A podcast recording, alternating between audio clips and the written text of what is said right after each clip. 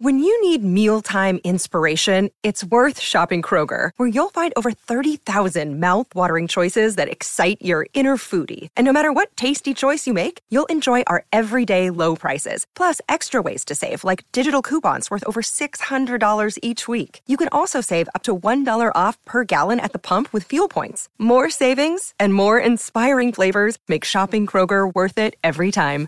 Kroger, fresh for everyone. Fuel restrictions apply.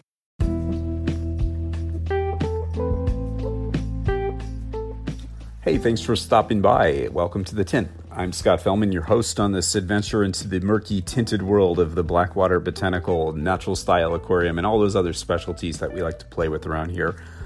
Today, I want to talk about uh, a concept that I think we can all relate to, um, another way of interpreting uh, nature in our aquariums. And it's basically uh, sort of what I'd call living off the land. Well, sort of. And you know, if you're like me, you spend a lot of time, maybe too much time, pondering pretty much all sorts of arcane aspects of the hobby. Okay, so maybe you're not like me, but if you have a rather keen interest in the way nature operates in the wild aquatic systems of the world, we probably have something in common here.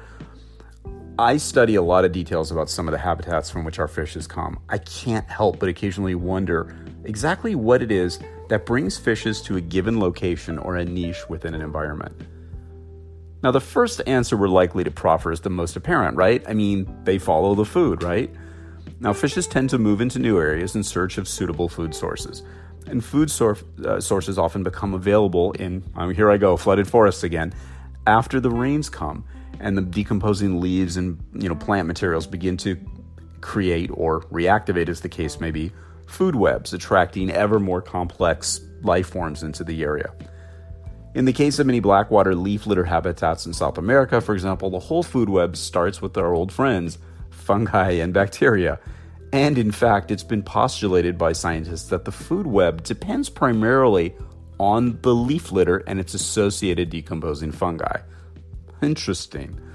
From there, sponges, rotifers, and amoeba start, you know, arising they're in turn fed upon by specialist feeders like shrimps. And yeah, there are shrimps in the Amazon. You have to do a little research, but there are. And detri- uh, detritivore fishes. And of course, you also have insect larvae, particularly chironomids, uh, i.e., bloodworms, you know, larval flies, small crustaceans such as Daphnia and the like, which are preyed upon by a host of fishes. And of course, these flooded forest areas are also attractive to fishes, which consume the very fruits, plant parts, and terrestrial insects, what we call allochthonous input, materials imported into an ecosystem from outside of it.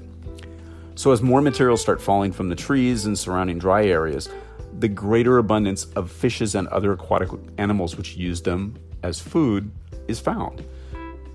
And these materials will continue to fall in the water and accumulate throughout the periods of inundation. And that kind of maintains the richness of the habitat as other materials decompose or are acted upon by the organisms in the water. So, how does this relate to stocking an aquarium, Scott? Well, I'd imagine you can literally create a sort of sequence to stocking various types of fishes based on the stage of evolution that your aquarium is in, although the sequence might be a bit different than nature in some cases. Now, for example, in a more or less brand new aquarium, analogous in this case to a newly inundated forest floor, there might be a lot less in the way of lower life forms like fungi and bacteria until the materials that you find on the substrate start breaking down. So, if anything, you're likely to see fishes which are much more dependent upon the aforementioned allochthonous input, the food from the terrestrial environment, i.e., the, the clumsy ant that falls in, the fly, the insect larvae, whatever, uh, or in our case, pellet food, frozen food, flake food, that kind of stuff. So, right from the start, after cycling, of course, it would not be unrealistic to add fishes which feed on terrestrial fruits, even. Now, who feeds on that? Well, Colossoma, Arowana, Metynnis, those are big fishes which many of us don't keep. They're utterly impractical because of the size and need for physical space. Now, a lot of smaller, more aquarium suited fishes also pick at fruits and seeds, so you're not totally stuck with the big brutes. Characins, uh, pencil fish, a lot of these animals um, will eat those types of things. Interestingly, too, the consumption and elimination of fruits by fishes is thought to be a major factor in the distribution of many plants in the regions. They, are, in other words, they're pooping out seeds, and when the waters, you know, spread and recede, they're distributing the seeds. I think that's kind of cool. Do a little research here, and you might be quite surprised about who consumes what in these habitats. I've seen a number of pictures uh, uh, in various places of like arowana literally jumping out of the water to get fruit off of a tree. I mean, really interesting stuff you can see down there. So there's a lot of interesting um, interactions between the fishes and their environment. And now, more realistically for aquarists, I think that you could easily stock first with fishes like surface dwelling or near surface dwelling species like hatchet fishes and pencil fishes. Again, they're largely dependent upon terrestrial insects like flies and ants in nature. In other words, they tend to forage or graze little uh, and are more opportunistic, and they take advantage of, you know, the clumsy ant, the careless insects which end up in the water in these newly, you know, immersed environments.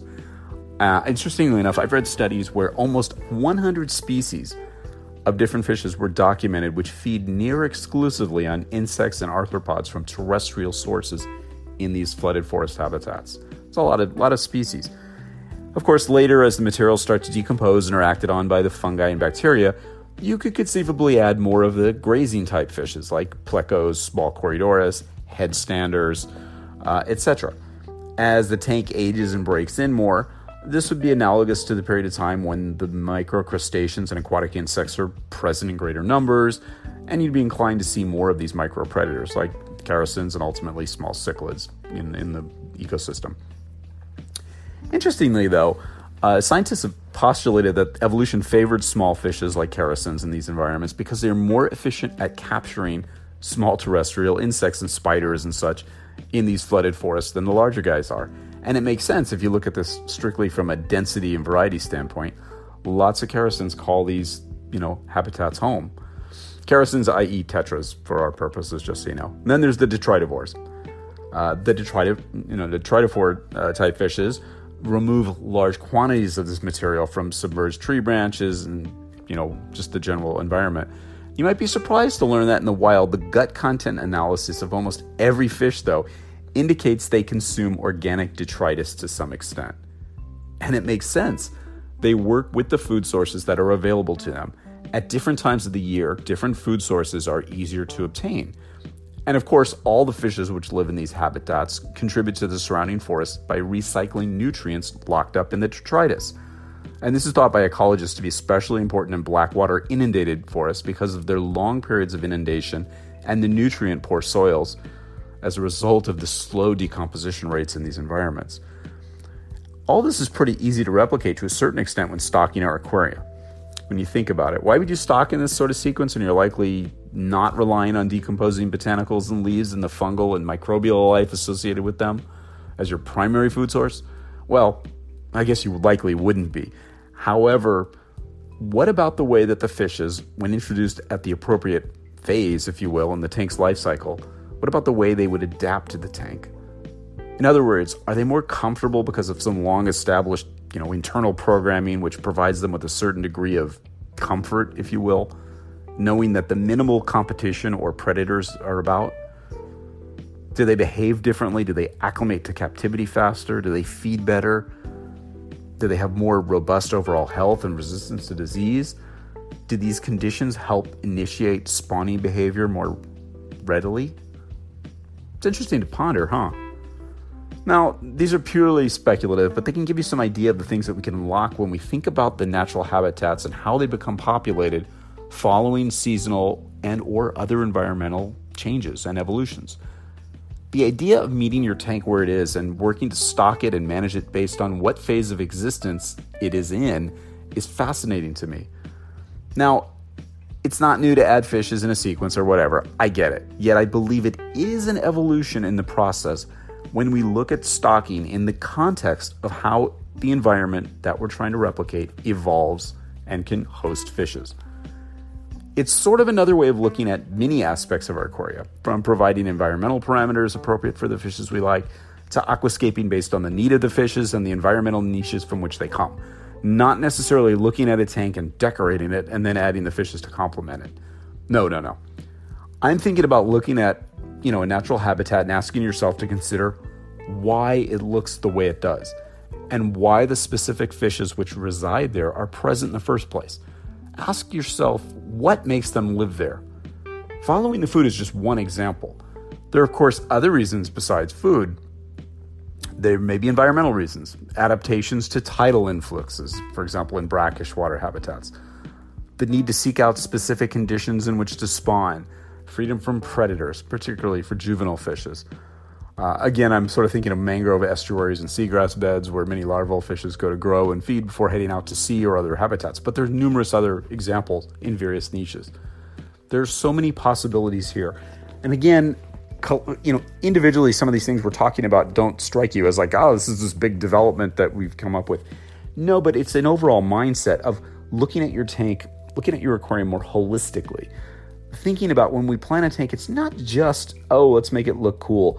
Uh, in, a, in a natural style botanical aquarium, it's about facilitating an environment for a multitude of life forms, ranging from the fishes to the epiphytic algae and fungi and biofilms and uh, pre-stocking with uh, micro uh, crustaceans and so forth. There's all these possibilities we can do, and the functional aesthetics. I keep coming back to it, making the tank look the way nature looks for a reason, not just because it's interesting, but but embracing that and embracing the um, the function of these materials. It's really fascinating. It's a different way of looking at things. It's a it requires some mental shifts because you're looking at some things that look now maybe a little disorderly, maybe not uh, necessarily what we have come to recognize as a artistic or you know high concept aquascape. But in the end, these are richly complex, beautiful, naturally functioning aquariums that have a an incredible beauty all their own. And I think the more you get into these, the more you let yourself go from the you know nature aquarium mindset of uh, everything has to be perfect ratios and crystal clear water and rocks and stuff. You're liberated, you're learning more about the environment of nature, not the environment of some guy's aquarium in Cleveland. It's a totally different approach. And if we make those mental shifts, the possibilities are endless. In fact, there's so many possibilities. There's so many ways to develop aquariums and stock them simply based on looking at nature. So my best advice to you is meet your aquarium where it is. Set the stage for the life forms you want to keep by considering exactly what brings them there in nature.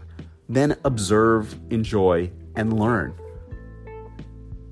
Stay inspired, stay curious, stay intrigued, stay objective, stay diligent, and of course, always stay wet. Till next time, this is Scott Fellman. Keep blurring the lines. We'll talk to you soon.